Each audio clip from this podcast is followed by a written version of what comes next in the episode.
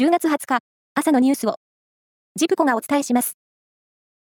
トヨタ自動車は、10月16日に発生した取引先の設備トラブルで、一部の工場の生産ラインの稼働停止が続いていて、部品を納入している自動車部品メーカーでは、生産を減らすところも出るなど、影響が広がっています。トヨタは今日も、グループ会社を含めた国内8つの工場の13の生産ラインで終日稼働を停止することを決めていて、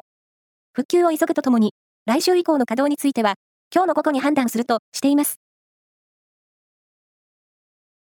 岸田総理大臣は、新たな経済対策をめぐり、税収の増加を受けた還元策として、期限付きの所得制限税を検討するよう、今日、自民党の萩生田政務調査会長ら与党幹部に指示する方向で調整に入りました。一般ドライバーが自家用車を使って乗客を有償運送するライドシェアの導入をめぐり、タクシーが不足する時間帯に限って認める案などを軸に、政府が検討していることが分かりました。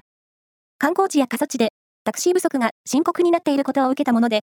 岸田総理大臣が23日の所信表明演説で、検討の事実を明らかにします。日本サッカー協会は昨日、都内で理事会を開き、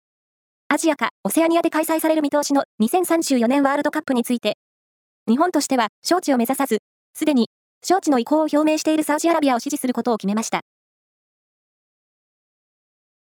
プロ野球は昨日、クライマックスシリーズのファイナルステージ第2戦が行われ、セリーグは、阪神が広島に2対1で勝ち、パリーグは、ロッテがオリックスに6対5で逆転勝ちしました。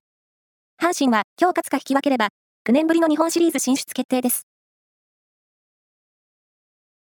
ドラマや映画で活躍した俳優の財津一郎さんが今月14日、慢性心不全のため、東京の自宅で亡くなりました。89歳でした。関係者によりますと、財津さんは今年7月まで月に一度のペースでゴルフを楽しんでいたということですが、先月体調を崩したということです。ピアノ売って、ちょうだいの CM ももう終了しているそうで、